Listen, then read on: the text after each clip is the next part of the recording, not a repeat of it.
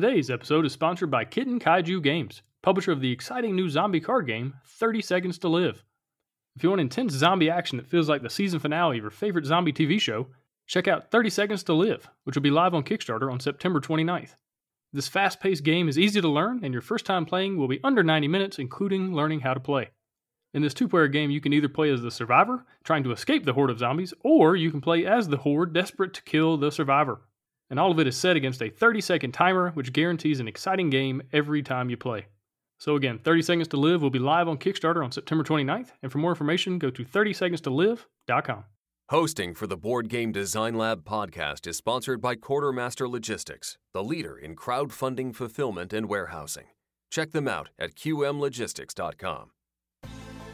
Welcome to the Board Game Design Lab podcast, a proud member of the Dice Tower Network. Each week, we want to bring you an insightful interview on a specific topic in board game design to help you design and create games people love. And now, here's your host, Gabe Barrett. What's up, my friends? Welcome to the Board Game Design Lab. Today, today we're going to talk about some funny shapes. We're going to talk about polyominoes, polyominal games. We're going to talk about what it looks like to design a game with these odd shapes and how they come together to create fun, right? All the way, you know, if you think way back to your early days, if you're, you know, my age or older, and you had Tetris, and and now just an explosion of amazing games out there using these odd shapes, using these concepts. And we're talking to Frank West, a designer of one of the uh, the better, one of maybe one of the best. A lot of people have it as one of their best games of the year. In Isle of Cats, this polyomino game. Frank, welcome to the show. Hey, thank you very much for having me here.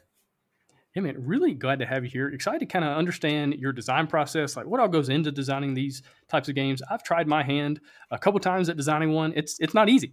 Uh, it's definitely not as easy as maybe some people think. Oh, you just throw some shapes on the board and, and figure out how to count points and stuff like that. No, there's a lot, a lot, more to it. So I'm really excited to kind of understand how you have figured it out. You know, Isle of Cats being such a really interesting game. And uh, but before we get into that, who are you? How'd you get into game design? All that kind of thing. Yeah, so I started I guess really game design I started as a whole when I was a young child. You know, as a kid I played a lot of video games and I always just like playing around with ideas. Um, funny enough, I think back these days to school when I was 16, I had to do a project and I designed a board game for that. And at the time, I didn't really know about board games other than Monopoly, but it's just one of these things that I always had in the back of my mind. As I went to university, I did computer science, and for my final kind of project there, I chose to write an AI system for an RTS game. And it was just these kind of game stuff was always fun. And then as I kind of got into my like mid 20s, I started to play a lot more board games. Like I'd always had the odd one around. I was big into like Magic the Gathering, but I started playing the more modern board games as we kind of know in the hobby. And with that, I started to realize that a lot of the ideas and thoughts I had for all these video games for all these years were things that I could start to play around with as board games. And then I started commuting for work. I was traveling to um, Amsterdam for a few months. So I did what anyone does in Amsterdam and I locked myself in my hotel room and just designed a board game and started putting prototypes and things together. And that was about um, five years ago now, I think kind of 2014, 2015. And I started working on the City of Kings, which obviously was then the first game I released. And it really just kind of grew from there. Yeah, very cool. And so City of Kings did really, really well. And so you're telling me you designed that game in a hotel room and then it's become what it's become? yeah, I mean, pretty much. I was so it was something you know like the the concept behind the game had been a video game idea I'd been thinking about for many, many, many years. And then when I was in this hotel, I was just kind of, what am I going to do with all this time? You know, I'm literally stuck here and I could go out partying or I could stay in my room and work on something. And I'd travel back to England in the weekend. And my partner, Sarah, um, she would, you know, she's into board games as well and would play these ideas. She'd talk through stuff with me. And it just became this kind of collaborative, fun project. And when I came back from Amsterdam after, you know, the kind of the three or four months of working there, it was just something we continue doing. We um, at the time we lived in one room in a shared house, and we would just put a piece of wood across our bed, and we'd work on the game and play test the game, and it just kind of grew organically. And then after, I guess, a couple of years, I kind of went to a point of actually maybe I can make this into an actual product, you know, rather than just being the game we wanted to design. It just became this big thing that we started kind of actually trying to prepare for a Kickstarter. Very cool. That's that's an awesome story. I'm really glad things have worked out so well. And, and, you know, you followed that up with Isle of Cats, which has also done phenomenally well. And I'm excited to see what you come up with next. But let's get into the topic at hand, talking about polyomino games. I can't tell you how many times I've practiced saying that phrase, getting ready for this podcast, because polyomino, polyomino, it's just a funny word, it's an odd word to say. And so polyomino games, what what does that mean though? Like if you were going to put like a, a good little working definition with that, what is what is a polyomino game? Okay, so in principle, these are tile based games. So a lot of people refer to them as, you know, the Tetris like games. But where it comes down to is like if you know dominoes, so dominoes are two squares that are joined together to make a rectangle, and they therefore they're a type of polyomino. So these are basically if you take a square and then you join a number of equal sized squares together and form any shape with them, then at that point they basically become polyominoes, which is what the kind of the subset of structures are which make up this type of game. Gotcha. That makes a lot of sense. And so, why do you think these games are so popular? You, we've mentioned Tetris a couple times already. I mean, that's easily one of the most popular games of all time. I mean, more people have played Tetris than maybe anything else other than possibly Monopoly, right? And so, what is it about these games that just draws people in? I think that from a board game perspective, people like a lot of different things in board games. But one of the things that a large amount of people enjoy is kind of satisfaction, that feeling of achieving something, that feeling of putting something together and creating something. You know, worker placement games are often about building up this process or building up this system. And polyomino games, they basically are about building something in front of you. You visually see this construction coming together, usually in kind of a 2D format, although there are a few 3D versions. But I think that the reason they've become so popular is that you visually see what you're creating. So when you get to the end of the game, you have something to look at, something you can say, I built this. And it feels like a visual thing rather than just saying, I achieved this many points. It's a much more kind of feeling of completeness, like you've actually kind of created something, which I think is why there's this drive behind these games at the moment. Yeah, I definitely agree, especially if you look at uh, kind of how the, the way the human brain works. Like we really love patterns. We love to finish patterns, and that's what polyominoes give us an opportunity to do is kind of create patterns out of these different shapes clicking together. If you, if you have a game like Blokus, you know they actually get that like you're saying the satisfying feeling of it clicking onto the board and, and kind of coming together uh, and it gives you opportunities to feel clever right? You get to kind of figure out spatially in your brain where these things are going to go to score you the most points or cover up these different things on the board or whatever it is and then you get to kind of watch that come out of, out of your brain and onto the, the table, and it, it you, helps you feel smart, helps you feel clever. Uh, hopefully, some of us it may, maybe makes us feel not so clever, and we don't like playing these games. But for a lot of people, they, they really enjoy it. But why did you want to design one? What what kind of drew you into actually putting one of these types of games together? So when I started working on the Isle of Cats, it was really this fact that I saw there was two sides to these games. There was the much more common lighter games, so things like Patchwork or you know Barenpark, Cottage Garden, that kind of whole set of games, which typically they're kind of like the thirty minutes, forty minutes. They're very light, very kind of fun game that you can kind of play with anyone. But for me, I wanted something that was slightly heavier. And when you went to the heavier side of these games, you got to things like a Feast for Odin, that obviously is a big, huge, heavy, complex game but the problem with that was the polyominoes just become a missing piece. You know, they're a part of the game, but they're not really what the game is about. They're just like this subset that's kind of injected within. And I really wanted to create a game that had the real heart, you know, these tiles still built up the core part of the game. And if you took everything out of the game, you could still have fun but then you know still having those extra layers that just kind of push it into the 60 to 90 minutes slightly more complex not too crazy but just that nice medium weight game very cool. Now we've mentioned several of these games. What are some of your favorites? Like, what were some of the games that you played or you looked into when you were really thinking about designing one, or, or you know, maybe some of the games that gave you inspiration? Which games were those, and, and why? Why do you like them?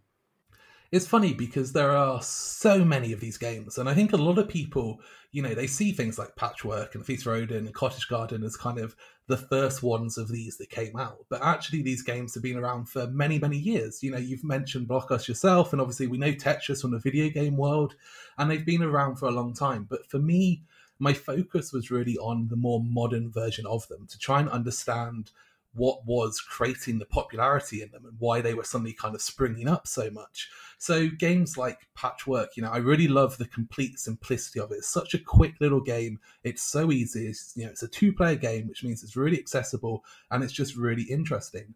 But at the same time, then there's games like Jetpack Joyride, which is probably a less known one. But Jetpack Joyride is amazingly interesting because it takes a game that's known for kind of AP analysis paralysis, you know, people sitting there and trying to work out how do I put all these pieces together, and then it turns it into a real time game. So it takes away a lot of the complexities of how pieces are placed and what kind of shapes you have, but turns it into a real time how quickly can you see the pattern? How quickly can you put this together? So I really enjoy that from kind of the how do you deal with that? You know, people break when they play that game because it can be so much more stressful but I do enjoy it. So I think that there's a good mixture to kind of both sides of these that I do enjoy. Yeah, definitely. Uh, Blokus is one of my absolute favorite games. One of the games I, I really enjoy playing with my kids, with my wife, uh, because it is so simple. It is so easy. Here, here's here's your pieces, and you're just going to put them on the board. And you're you know here's the one rule: you, you, can only connect at the corner. You can't overlap anything of yours. And it's just a very simple game. But at the same time, you get to have fun. It lets my kids think. It causes them to have to think more than just maybe rolling a die and moving around the board. They have to actually kind of think spatially. It's it's a really great game. You mentioned Barenpark. It's another one I love. I love figuring out the the turn structure. So in that one, you have to cover up different icons, and when you cover those icons up, they give you access to different uh, abilities or actions that you can do for your for your next turn. And so I think that's really cool. You're, you're having to think ahead. You're having to plan ahead with not only where the shapes are going to go, but where you're going to place them. You know, thinking through the next two or three turns versus just what's going on right now. And so, uh, somebody mentioned before we start recording was a feast for Odin, and a lot of people maybe don't think of it as much as a polyomino game. Tell me a little bit more about that and, and like why why that is.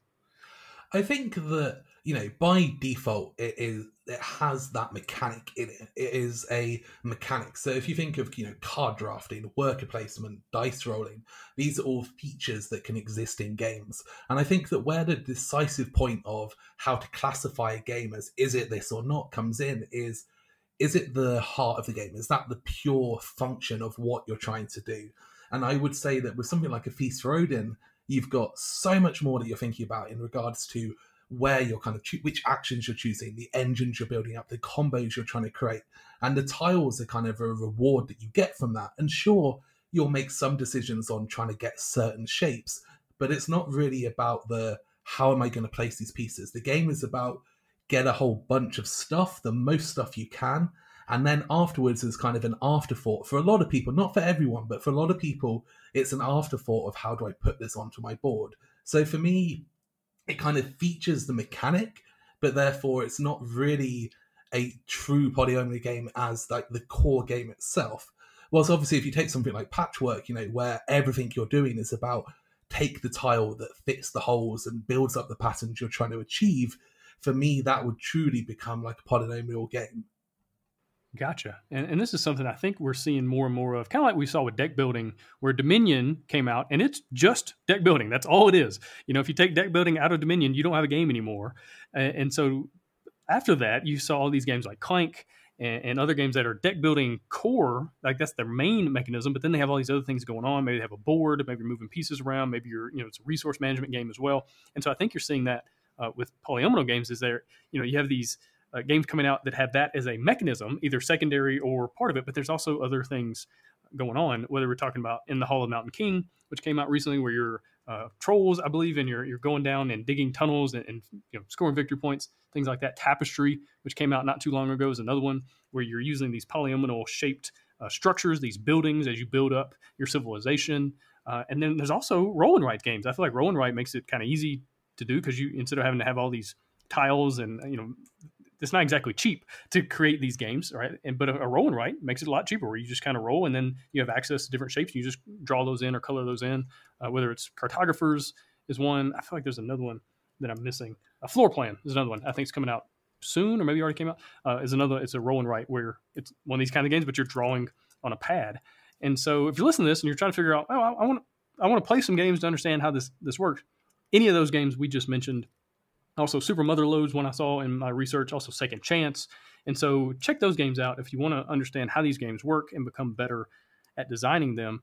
Uh, but Frank, let's jump into your game, Isle of Cats. I want to understand your process, kind of the, the challenges you ran into, maybe things that you tried and didn't work and all that kind of thing. But before we get into anything of depth, where in the world did the theme come from? Like how how did this pop up in your head? Like I want to make a game about cats on a boat, you know, and their funny shapes. Like tell me about the theme first. So the theme itself is really interesting to me. So all of my games are set within the same universe. So they're all set within the City of Kings universe. So my first game was the City of Kings. Then I released a very small game called Vadoran Gardens, which was about the backstory of kind of one character's, you know, it's a very deep down kind of sub story of that game. And then the Isle of Cats is another part of that world. It has the same bad guy, but it just sits in within that kind of overlapping universe. And for me, the theme, it was interesting. So originally, I was sat on my couch, and as I said earlier, I wanted to do this kind of medium weight polyomino game. I was thinking about it for a while. I wasn't too sure. But alongside that, I was looking at my cats and I was seeing them on the floor, and I was thinking to myself, cats are so known for stretching into all of these different shapes. They're really known for being able to kind of splay out and just, you know, people say that they're liquid. They can really get into any position. And I thought, what a better feature for tiles to kind of fill those gaps than this. You know, cats really give us a way to have some really strong artwork. A lot of these games typically, because there's so many tiles, they have patterns on them or textures or very minimal artwork. And there's a few that have some, but for us, uh, you know, I wanted to make sure that every single tile was completely unique. And when you're creating, you know, 200 tiles, like that's a crazy amount of artwork. So how do you do that without kind of repeating certain things? And this is where cats started to fit. So really, as I went through this process, it was kind of like, well, I want to make this game. I've got this really cool idea for how these tiles can kind of visually look good. And it started coming together. And the real challenge then was, how do I put this into my world? You know, what is the linking part behind that? And during the early playtests, like before anyone else was seeing it other than me and Sarah, it was kind of like, okay, well, you know, we need a, a board with squares and we're just going to fill some rooms. So maybe you're some just crazy cat person that's buying cats from a shop and you're kind of cramming them into your building. But over time, I obviously, A, I didn't want to have that theme. I wanted it to be more in my world. But also, I didn't like the idea of buying cats. And I started to realize that just through the design process, that there's some really interesting things in these games. So one of the common things that in a lot of these games have is that you're placing your tiles onto a square or rectangular board because humans find it very simple, or much simpler, I should say, to put pieces together to create a square or flat edges. And I realized that by changing the edges of my board to be kind of less square and more kind of diamond like, was going to start making the challenge of how to put these tiles together already a little bit more difficult. It takes away some of the preconception you have about how pieces go together because you're not familiar with the shape. And I was sitting there thinking to myself, you know, how does this work? How do these kind of how can I create this board? It's not going to be a house anymore. And then obviously I was thinking about the cats and I didn't want to buy them. So I was thinking to myself, well, let's go to rescue because rescuing is a much better theme. It's a much better kind of way. And then I thought, well, you know, in my world, there's this evil lord who's trying to destroy everything. So let's give them an island because as soon as you've got an island you can introduce boats and boats have a much more kind of irregular shape to them than a house and it all started kind of falling into place. So it was a real mishmash between kind of some of the thematical goals i had but also some of the mechanical drive for creating that shape for that board. Yeah very cool. All right i want to know a little bit more about the board in just a second but first let's talk about the tiles how did you determine the sizes, like how many squares we're you know are, we're gonna, they're going to be. You know, a lot of games that I've seen they have all sorts of different ones, and, and you have to you know like a, a two square tile costs this much, or you get this many points. Like they kind of break it down almost in like different categories based on the size. And so tell me kind of how you figured out what the shapes are going to be and the sizes of your tiles.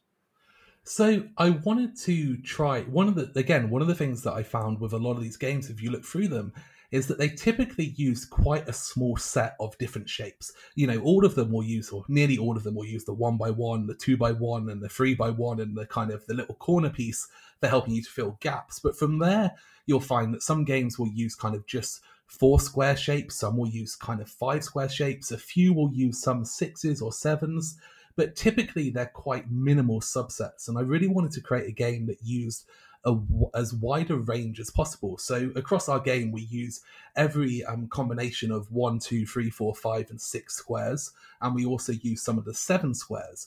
But as you say, then applying the kind of different values to those tiles is really difficult. So we started to look at well, you know, the small squares, the ones, the two by ones, the kind of the corner pieces, the three by ones, we're going to make completely available. We're going to make them very easy to get, very cheap, very basic to make sure that people can fill up spaces.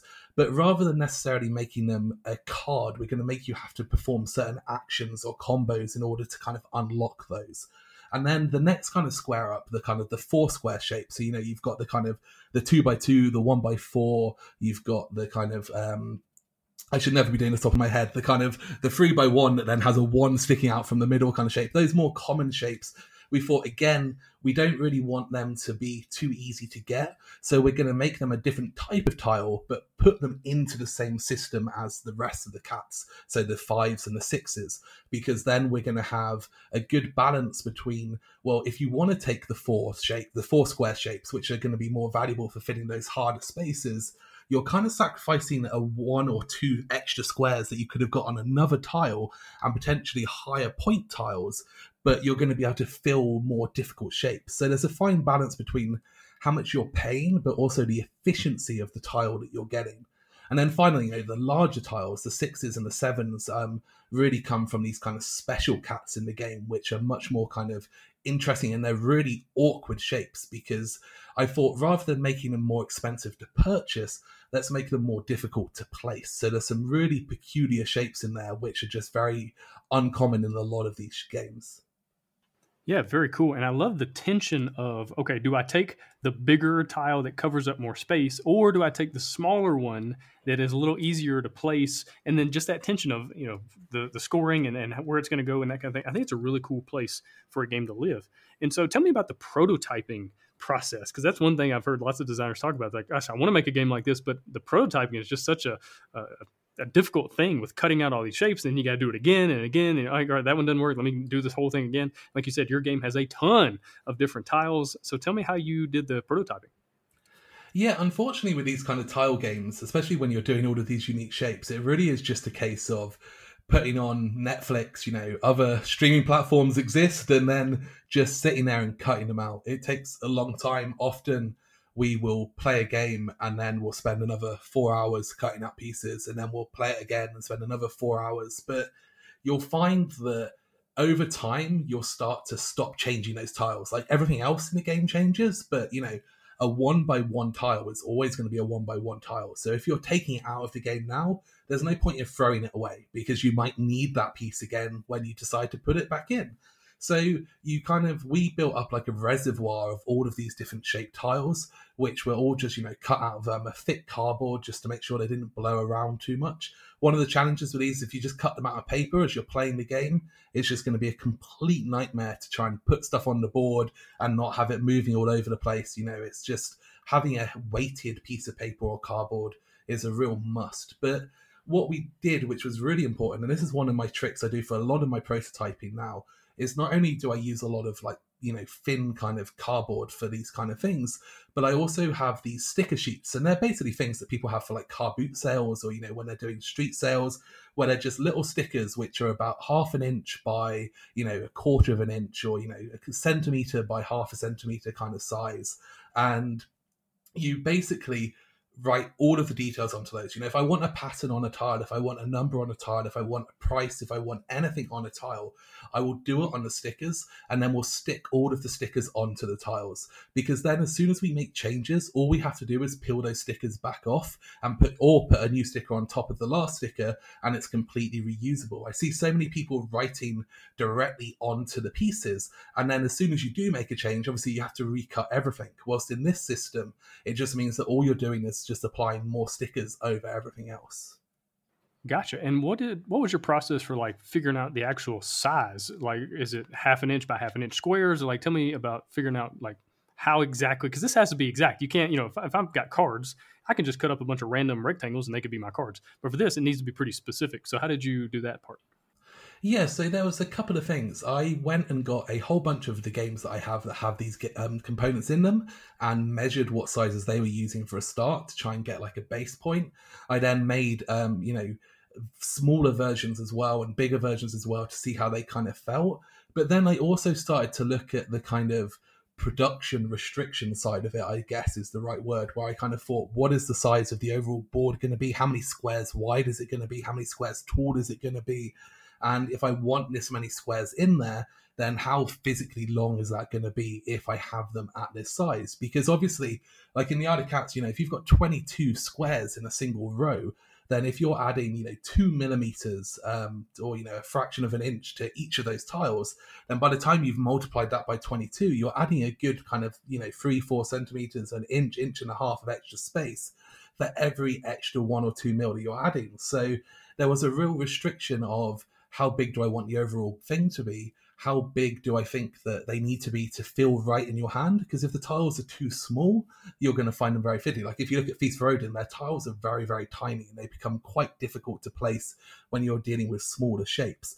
So our tiles are actually a little bit smaller than a lot of the other games, but they're at that kind of the smallest point where I felt like they still felt big enough to feel like you can hold them in your hands and move them around and place them easily without kind of having to have this, you know, delicate tweezer like touching while still kind of physically not making it too large onto the table.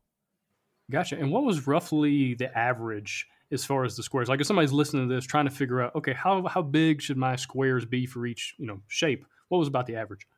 So from my memory, it because obviously this was a good while ago, it was around kind of 1.6 to 2.4 centimeters were the kind of the two ranges I kind of found lower and higher. So I guess around two centimeters per square, which I guess is what four fifths of an inch or something along those lines, um, was about um, where those kind of the core squares averaged in size. Okay, gotcha.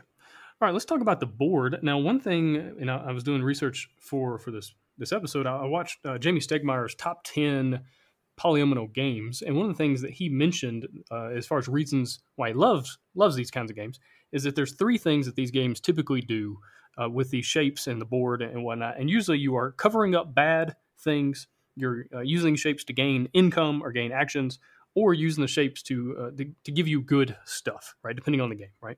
And so a lot of this is based on how the the tiles lay on to the board. And I know, like you mentioned a minute ago, your board is kind of an odd odd shape compared to a lot of the other games. Uh, but also your your boards have like rooms and like almost like different things sectioned off in different ways. And so tell me about the board and like how you came up with how to create those sections, how to come up with things to cover up, all that kind of thing. So one of the things, you know, we touched on this right at the beginning of this conversation is that people like the satisfaction of putting things together and being able to kind of complete things. And it's one of the reasons these games have become so popular. And what I kind of found was when you just had a big board and people were just putting tiles into it, you really were just trying to find the efficient way of kind of getting to the end and doing well. While splitting it down into a number of rooms, the subsections of that board, like I did in the Isle of Cats, it meant that people had kind of intermediate goals as they played through the game and they felt like they were achieving stuff. You know, you would kind of say, okay, now I've done two rooms, now I've got to try and get the third room, or now I've got to try and get the fourth room. One of the other sides to that, and in the Isle of Cats, you have wraps on your board, which are kind of just single square spaces. So you've got two types of negative areas. You've got the division into seven rooms or seven sections, and then you've got the um, where there's about 20 of them on the board that are spread around and they give you a negative point for not covering them. Now, the advantage of the single rats is they encourage you to kind of spread. They encourage you to kind of move across the board and not just focus too much on one side. But one of the real challenges that I found early on when I didn't have these things is when you get to the end of the game, you've got this objective in your head. You know, you're trying to fill this certain area, you're trying to do this, and you see those last couple of tiles that come out, and you look at them and you kind of think, great, I cannot do what I was trying to do. I cannot finish this next section. I cannot do this goal. I cannot put this where I need it. And you suddenly sit there and go, well, I can't be bothered with the last couple of actions. What's the point? And you never want a game where someone at the end of the game is going, there's no point in me doing anything more. I'm kind of done because it doesn't work. So what I found was that you had to have something that someone could always do. So having the rats, the one like the negative point squares, meant that even on that last turn, if you can't complete your major objective, you've still got a tile you can take, and you've still got at least something you can do to achieve something and give yourself that satisfaction of every single tile right up to the end of the game is still worth taking because it can still do something. And that was really the driving kind of mentality between the rats and the rooms because obviously the rooms, the larger areas, give you bigger things to try and do at the end. If I can fill one more room at the end, that's great. But if you really can't do that, at least still ticking off one or two more rats is going to give you kind of, you know, a third level goal, a tertiary goal to kind of achieve and still do something on that last turn. Very cool. And it leads into my next question, which is about points. So typically these games are all about, you know, scoring points and having the most points and kind of using your tiles in, in different ways to score points or gain objective cards and things like that. And so tell me how you figured out your point structure and maybe some of the challenges you ran into as far as figuring out how to make it how to make it good, how to make it fun. So there's a lot of different ways to get points in the of Cats. You've got the real basics of there's some tiles that if you just have them, you'll get points. Now, there's very few of those, and typically, you know, some people will get none in a game, some people will get one or two. It's possible to get more, but they're a real base level thing you obviously got the negatives that we talked about with the wraps and the rooms, but then the two kind of core scoring elements are the things that I think really make the Isle of Cat kind Isle of Cats really explode into this more medium weight category and also just enjoyment and sense of kind of satisfaction. So one of those is cat families or effectively set collection. So the fact that you've got points for placing same coloured cats or same coloured tiles next to each other, so they physically have to be touching. It's not just a case of getting eight of them on your boat. It's a case of getting you know, a number of them physically touching each other. And when you've got five different colours and you're trying to build these tiles all off each other, so again, the restriction in the Isle of Cats that every tile has to touch another tile, that set collection aspect gives you a real interesting challenge because you're trying to fill gaps, but you're self limiting yourself to filling gaps with certain tiles to make sure you can keep those sets together. So the set collection scoring is a really interesting way to make people have this kind of, you know, this mentality of, okay, you know, there are 20 things for me to choose from, but only four of them will build off this set that I've got. So it's kind of the point system from that is really designed about reducing AP. Because I say, if you've got these games, you've got lots of tiles to choose. How do you force players to look at certain ones? And by saying you want a certain color, you're instantly going to look at the pile of tiles that are available and go, well, actually, the primary ones that are useful for me are the blue ones. So I'm cutting away 80% of the options from the start. So that was kind of a real kind of the reason that scoring system existed in the first place was to kind of help reduce those decisions. But then the lesson cards are the kind of the thing that really work in this game that make it truly special to me because the lesson cards are something that you draft through a um, standard kind of card draft each round in the game and they set you personal objectives to how you score points so everything prior to this you know the rats the rooms the treasures um, the cat colors they're all kind of fixed, but the lesson cards, every time you play, you're going to get different ones, and they're going to drastically change what you're trying to do. So some of them might be simple, you know, like get a certain amount of each color or a certain amount of these or those, but the majority of them focus on changing what you're trying to do. So it might be a case of fill up every outside square on the edge of your boat or fill the central row in the middle of your boat, or fill this room on the right hand side and this room on the left hand side, but don't worry about the rest. So, what it means is suddenly when you play the game, you're not playing the game because you want to just fill up a board. The Isle of Cats is not focused on how do I fill my board. The Isle of Cats is how do I complete these objectives that I get. And every time I play, I'm going to have a completely different set of objectives, which means what I'm trying to do is going to be different. The rules of why I'm placing tiles and where I'm placing tiles are going to change purely based on what I'm trying to achieve to get my points. And when you then tie that in with the basic points of the kind of the colored cats and so on, it gives you this real changing goal that just adds so much replayability and interest to the game that it really kind of starts to make it stand out.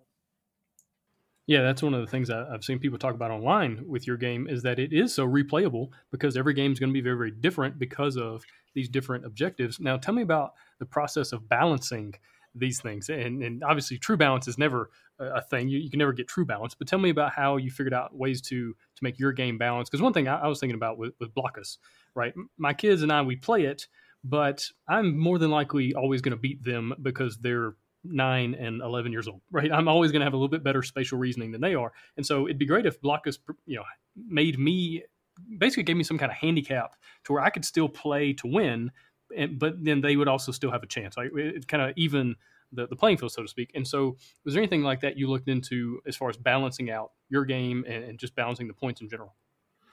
So, I mean, the points on the lesson cards themselves are balanced purely on a case of looking at you know how hard they are to achieve and what the reward of them is and how easy they are to combo with other things. You know if you've got a card that com- is completely different to what you would normally do it doesn't combo with anything else in the game. It's a completely self-standing thing then it's going to give you a higher reward than a card that just says, you know, oh, try and do this, which you may already be trying to do, but just do it slightly differently. So there was a lot of looking at each single one and thinking, what is the purpose of this? How does it balance with the other cards? What combinations exist? And then obviously looking at what the highs and the lows the peaks are of the scores and just trying to play test that over and over and over. In regard to what you're saying about the kind of you know can how easy is it going to be to handicap yourself or to beat kind of someone if you've got the higher level of skill or more experience in that kind of game? For the standard version of the Cats, it's not something I worried about too much because I do feel like with these slightly more medium weight kind of games that if someone has got more experience and plays the game over and over, then I want them to do better. I want them to feel like they're progressing, they're getting better at the game, they're feeling like they know how to do more than perhaps the last time they played. With that said, one of the advantages of the lesson cards and the way they work in the game is they're private. So the lesson cards are um, drafted and then you put them face down next to you. So what this means is when you're playing the game, you never really know how many points anyone's got. You can kind of guess at what they're trying to do, but you've got no idea whether they're doing it well or not. So what this means is when you play the game, you don't get halfway through and look at someone else and go, "Oh, there's no way I'm going to beat them. There's no way I'm going to do this." And I found that by having the scores kind of much more in this hidden side of things, that when you we were kind of doing the playtesting, that even if people were being beat drastically by lots and lots of points, they didn't really mind because they enjoyed the entire experience. They were never knowing that they were behind, so they never kind of had that mid game, oh, what am I going to do now? What's the point kind of thing. And then when they got to the end of the game, whilst of course um, the winner of the game and the most points is always important to some people, I found that more people actually found the enjoyment of how well did I do? How did I fill my boat? How did I uh, put stuff onto my board? And that satisfaction, again, that we've talked about, about how have I put my stuff together? And that kind of outweighed the, oh, this person beat me and so on, feeling quite a lot. With all that said, I also developed a family mode of the game, and the family mode of the game is a completely separate rule set that overlaps very slightly, but for perspective, you know, the standard game is a 24 page rulebook, whilst the family version is a single A4 sheet that's double sided, so two pages. And the family mode is designed to play with young children, kind of very unexperienced gamers, to kind of introduce them. You know, it's a gateway game. And what that does is that restricts the amount of points you can get much more um, drastically. So the range in scoring is going to be much more limited and focuses much more on the simpler side of the game. So for the people where they, you know, they're playing with really unexperienced people, that can be a great entryway to make sure that they don't have those concerns. All right, let's keep talking about the playtesting part of things. So what did tell me about your playtesting process. What were some of the things that you were looking for? Like, tell me about like kind of the notes you were taking as people were playing this game in playtesting. So the way I do playtesting um, is quite different, I think, to a lot of other people because a I come from a UX background, so user experience. I'm very used to spending a lot of time doing testing of products and getting feedback from people, and also I'm very good at putting running things through my head. I'm not one of these people who has to do a lot of stuff kind of in front of me on a table or write it down. I'm very good at kind of mentally thinking things through. So my playtesting basically starts with right at the beginning, it's me. You know, I play the game a whole bunch of times, and then Sarah will start playing it with me, and a few of my very close friends will play the games over and over. And at that point, I really don't care of their opinions. And I know it sounds kind of horrible, but what I'm trying to do is I'm trying to see whether the mechanics kind of tick together and whether the decisions that they make are along the lines of what I want them to be doing. And it's really just about kind of the overall cogs and how they're kind of ticking over.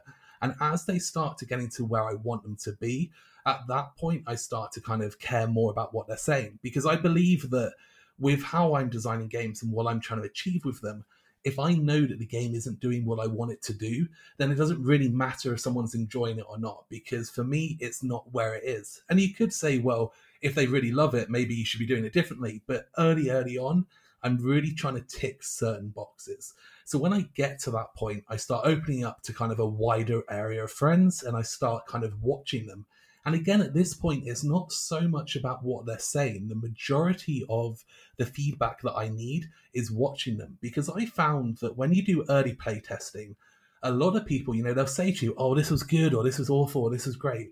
But they won't always mention the things that you can observe by purely watching them.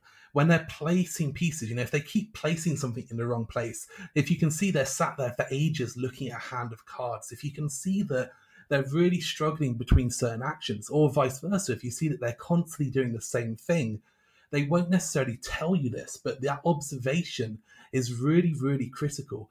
And again, for me, until I get to a point where I feel like the people who I'm watching are going through the motions and they're actually being able to play the game without these kind of problems, the feedback is less essential. The one key thing I always do say to people is what would you do differently if you played again? And that's always my number one question because for me, I want to create games where at the end, people can look back and go, oh, if I'd only just done that, or if they can see the error. You know, the City of Kings was a cooperative adventure game. If they could see the moment they made that wrong decision, with the Isle of Cats, if they could see how they could have done it slightly different to get a few more points, that's absolutely critical. So as soon as I've kind of got those boxes ticked, that's when I start going into the bigger, wider audience of testing and just really listening to what people have to say. Are people now the game is doing what I want it to do? People are flowing through it the way I want them to flow. Are they enjoying it? Are they finding things enjoyable? Are there things that they don't like? Are there things they would change? And that's where the more kind of, I guess, standard kind of questions start to come in. But for me, that's a good kind of 30 or 40% of the way down the line. And then right at the end, the final thing I kind of do when all of that feedback's come through and it's been iterated through is when I get to the blind play testing, I will have my rulebook. I'll have the finished rulebook and I will give it to people who aren't board gamers, people who have absolutely no experience of board games at all. And I will sit there and watch them read it and set up the game and play the first couple of rounds. And don't get me wrong, this is like the most painful thing because you can guarantee they're going to struggle at every single step.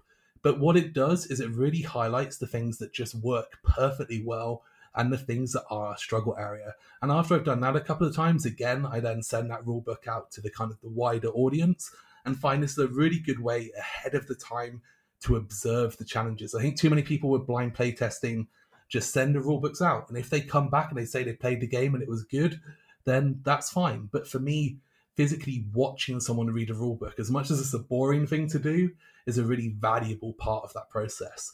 So I guess that kind of gives you my kind of core steps and a few of the different things I do at each end.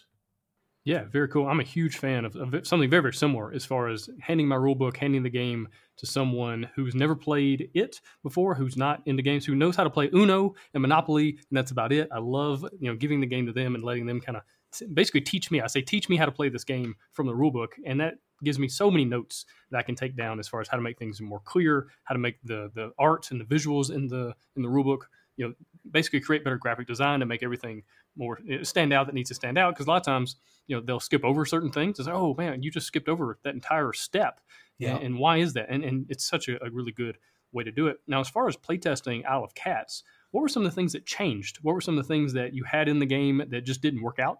After you play tested, or maybe some things that were just kind of it's too much, maybe different ways to score, things like that. Tell me about how playtesting changed the course of the game. So some of the simple things are, you know, the obvious like lesson cards, ways of scoring and stuff change. The values of those cards were very basic things. Some of the bigger changes, I think, So, how you play through the game, you've got rounds. On each round, you get your income of fish, which you use to pay for things. You have your card draft. You play your scoring cards. You then play your cat rescuing cards to allow you to take the cat tiles.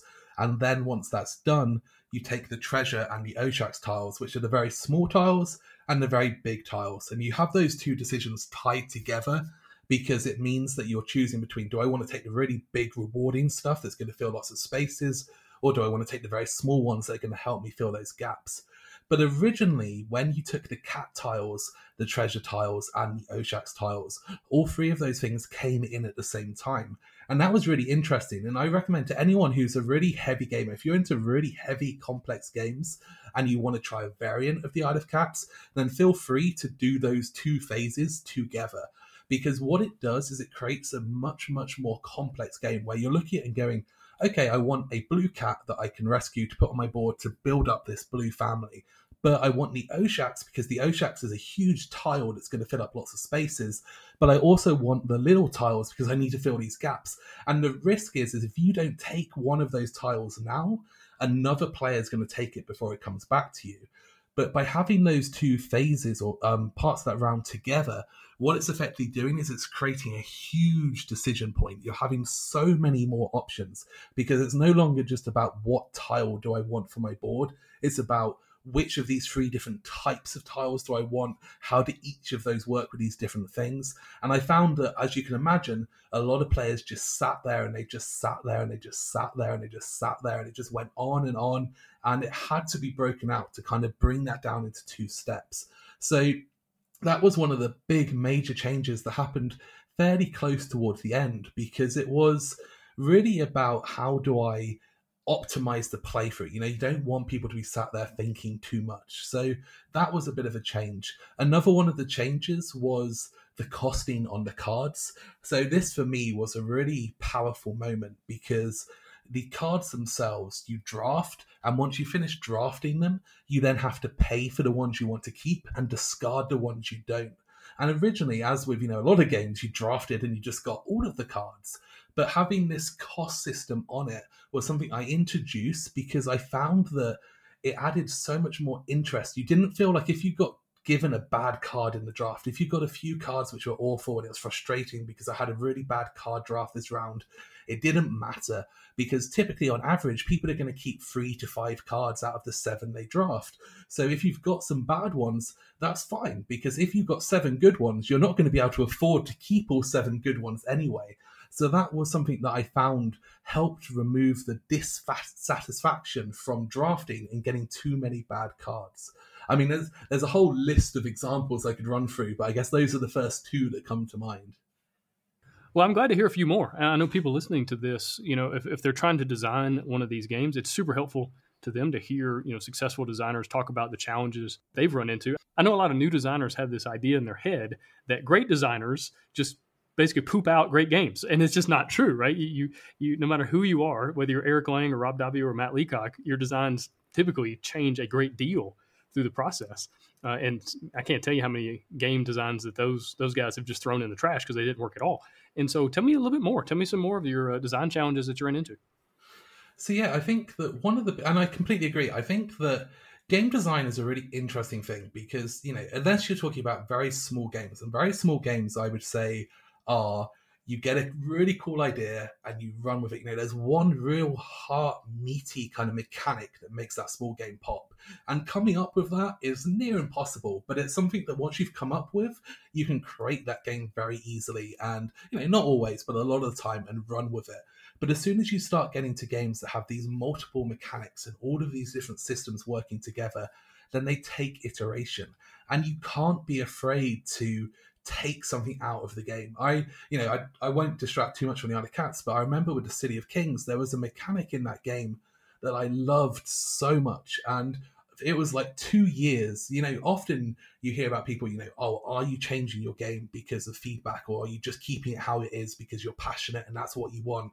And there was something in the game. It was the one thing I kept because I just loved it so much. And after two years of playtesting, I finally had to change it because I knew that it wasn't right for the game. And with the Isle of Cats, like one of the core mechanisms, so the type of cards in the game are basket cards. So these are green cards that have pictures of baskets and they have pictures of boots. And once you finish drafting these cards, so you get to the play basket card phase, the rescue phase, you choose how many of these cards you want to play and the boots are turn order. So whoever has the most boots when you flip them and reveal them is going to be the first player. And then obviously who has the least is going to be the last player. And the number of baskets you play is how many cats you can rescue, how many tiles you can take.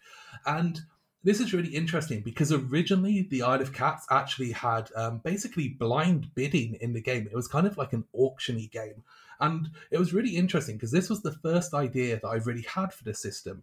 So, what you would do is you would take all of those cards in your hand and you would put them down into different groups in front of you. So, you could put all of them like face down. So, you could put all of those cards into one group, or you could have two cards in one and three cards in another, or you could have five groups of one. And uh, once everyone had done this, and you could see how many piles people had, but nothing else, you would flip them over and each individual pile would then go in order. So whoever, whichever pile had the most speed, the most boots, would be resolved first, and they would take a number of bar- cats equal to the number of baskets within that group. So you would, but it was limited to two, so you couldn't have more than two. I should just put that out there. So what that means is if I just want to take five different cats, then I'm going to want to put as many different piles together as possible. But equally, I'm then going to have like to go last because there's going to be no boots in any of those piles, or not very many. Whereas the other player might have just one big pile with everything, and they're guaranteed to go first, but they're going to get less.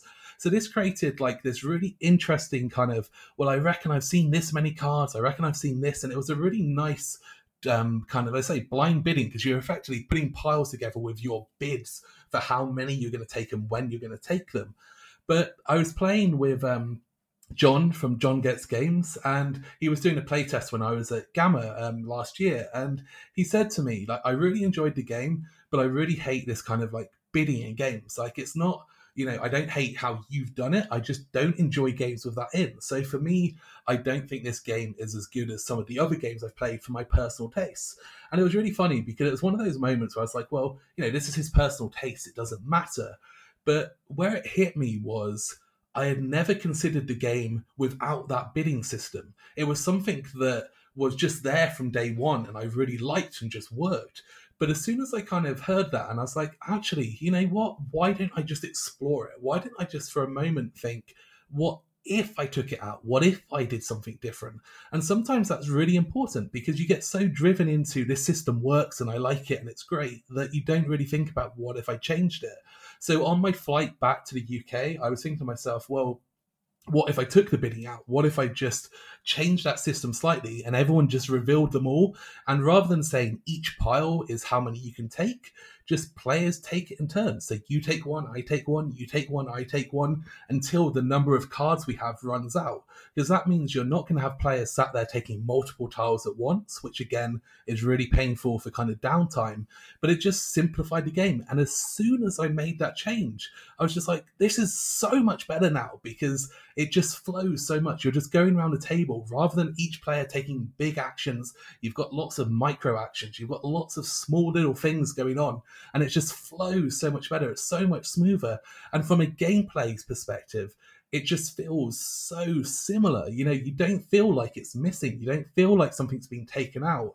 And from that moment, the game, that was it. The game was done. And that was the last change of like, you know, big kind of change which came in. And it was a real interesting, like, I, you could easily change the game tomorrow back to how it was and it would still work and still be great. But this way just works that little bit smoother whilst providing the same experience. And it never would have come in if that one person hadn't said to me, personally, I don't like this type of game, which was, you know, it was a fascinating little thing to kind of play on.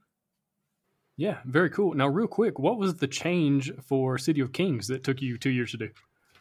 Okay, so in the City of Kings, you effectively have a you have time. So there's this hope tracker, and it goes down. So every six turns, it goes down by one. And when you run out of you know hope, you lose the game. So that's kind of the clock that sits behind the game. And originally, because this was called hope, you know, so if you run out of hope, you lose, and you've got a certain amount of time to achieve it. Otherwise, the city gives up hope that you can achieve what you're trying to do. But if you died, if one of your characters died, you would then kind of your character would go back to the starting tile and you would lose hope. Because thematically, I just love this concept of well, you know, if one of your characters gets critically injured, then everyone's obviously going to give up hope that you can achieve what you're trying to do. And it just tied in really nicely. And it gave you that one tracker that counted down.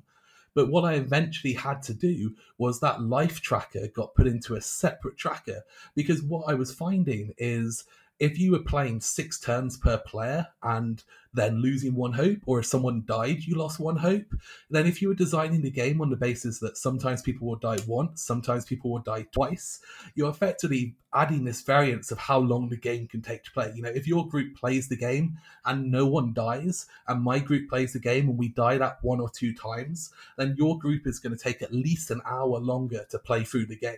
And it was one of those things where thematically it just tied in so well and it just from a play perspective it felt nice because you really felt like if you died you were losing six turns worth of stuff you know it was a huge penalty. And whilst obviously the game was designed that you could die and do that it just added too much um, flex to how long it took to play that it just couldn't stay in there. Gotcha. That makes a lot of sense. All right switching back over to polyomino games Tell me about these games as products, right? Because it's a lot of it, it's easy in a lot of ways to create a game that works. It's a little harder to create a game that's fun, but it's way harder to create a game that people actually buy. And so, how in the world do you turn an idea into a game and then a product when it comes to a polyomino game? So, I think that this works with, you know, it, for me, the same argument you said with all games regarding of the mechanic is that a, you know, the game itself has to be good. I always say that anyone can create a game and be successful, but if you want to create a second successful game, a second game, your first game has to be good because you know you can trick people into buying a game with nice artwork and nice videos and nice this and nice that, but if your first game isn't solid, no one is going to come back and buy the next one. So for me, the game mechanics, you know, the game experience itself has to be fantastic. But outside of that, you have two different tiers. One of those for me is the theme, the story behind the game, the kind of the narrative and what the kind of game is about. And then the third one of those is the artwork and the production. And I believe that all three of those have to hit certain points for a game to truly be successful. If you don't have the nice components, if you don't have the nice artwork, then you're really going to struggle to get people to look at your game mechanics. Likewise, if you don't have a theme that people are interested in, or a theme that grabs people's attention, or a theme that makes sense within what you're trying to do, then people aren't going to be looking at it. They're not going to be as interested in it. And this balance between these three things, I think, is the most critical part to producing a product that you can actually sell rather than just designing a game. Definitely. And so when it comes to polyomino games, you know, a lot of these games have very interesting themes, whether you're creating a bear theme park or you're quilting a quilting a quilt or, or whatever. So what is it about these kinds of games as far as products? Like your, your game is about rescuing cats off an island and putting them on a boat right? I feel like a lot of these types of games have very interesting, kind of odd themes. And so tell me a little bit more about that. The core to it really is a lot of people, you know, a lot of these games I've said before are quite light games. So you want quite a gentle theme. You know, you really don't want to have this light, family friendly game that's about killing people and blowing things up and destruction. And you can do that and there'll be a market for it. But a lot of these games are typically played by families and that kind of that younger kind of audience as well as other people. So having fun themes to it is really important. But I think that you've got to remember that people are trying to build something. You know, this is the core of these games is you're putting things onto something. So in the Isle of Cats, the satisfaction at the end is looking at all of these cats that you've rescued and managed to save. You know, in Park, you're looking at the fun exhibits that you've kind of placed down. On Patchwork, you're looking at the beauty of the quilt that you've kind of created. But having something that you can look at at the end and feel like it has purpose is really the kind of the core. Because you can imagine if you had one of these games where you have your board and all of the tiles are just different resources for instance let's say you know you've got a warehouse and you've got grain you've got coal you've got food and all of the different shaped tiles are just these kind of different resources that you're trying to put into it at the end of the game, you're going to look at it and it's just, it's not going to feel satisfying. It's not going to be fun to look at. You're just going to say, yeah, okay, well, I've got my grain over here, I've got my apples over here, and it's it's not got that same visual kind of presence at the end. And I think that's one of the the uniquely key things to these games, which you could argue is the same with a lot of tile placement games. You know, with Carcassonne, for example, how you have something that looks pleasing to look at at the end of the game. Yeah, definitely. That makes a lot of sense. Well, Frank, this has been awesome, man. You have any closing thoughts? Like, what would you tell somebody who maybe is listening to this? They've been trying to design a polyomino game, or, or maybe they're, you know, have an idea in their head for, for one that would be cool. What would you tell them? That's certainly the kind of, you know, the toughest question of this. I think that really, I'm a firm believer that people should just try. They should put something together and get going. I have this real mentality these days of just put it together and play it and see what happens. I've got a couple of friends. Um, one of them runs a board game store in Bristol, and they absolutely hate me these days because often when I'm traveling there, it takes me about 40 minutes to get there. I will make a prototype on the bus. You know, I'll come up with an idea on the bus, I'll put a few bits together, and when we get there, they'll be like, oh, so we're playing this tonight. And I'll be like, well, can we play test this first? Because I really feel like too many people just sit there and think, I'm not gonna put this in front of people until I'm ready with it. And these games, you know, polyomino games, it's very easy to get a basic thing working because fundamentally your decision point is what are we putting them onto? Why are we putting them onto there? And what is the pros and cons of filling different spaces? You've got a good idea to start with the kind of tile shapes and you know the physical rules of base a tile, rotate a tile, turn a tile, whether it's going over the lines and so on. So it's a very simple mechanic to get a basic game together for playtesting very quickly. And I think that that's something that should be really considered. You know, if you've got a deck building game, it's super hard to just sit there and put all these different cards together where you start to get this engine that's working. But with these games, you can just get the tiles and start placing them. And you know, with the Isle of Cats, you've obviously got card draft, you've got all this other stuff around it, but you don't need to do that to start with. You can look at the well, if these are the inputs into the decision of placing tiles, and these are the outputs of placing tiles, then what actually happens in the tile placement phase, and then just expand the game from that point. Awesome. Well, Frank, again, really appreciate your time. Really appreciate you coming on the show. Good luck with your, your other games that I know you're working on, your company, and everything else you got going on right now. No, it's my pleasure. Thank you so much for having me on here. And, you know, if people have questions or they want to discuss this further, I'm always happy to kind of hear from people. If you go to our website, thecityofkings.com, or find me on Twitter, which is City of Games HQ, which you can find through the website, then, you know, send me a message or like tweet at me or whatever, and I'll be more than happy to kind of discuss through stuff. Awesome. Thanks for listening. Hosting for the Board Game Design Lab podcast is sponsored by Quartermaster Logistics, the leader in crowdfunding fulfillment and warehousing. Check them out at qmlogistics.com and find all sorts of game design resources, bonus material, and chances to win free games at boardgamedesignlab.com. And until next time, keep designing, keep playtesting, and keep creating great games. Did I mention keep playtesting?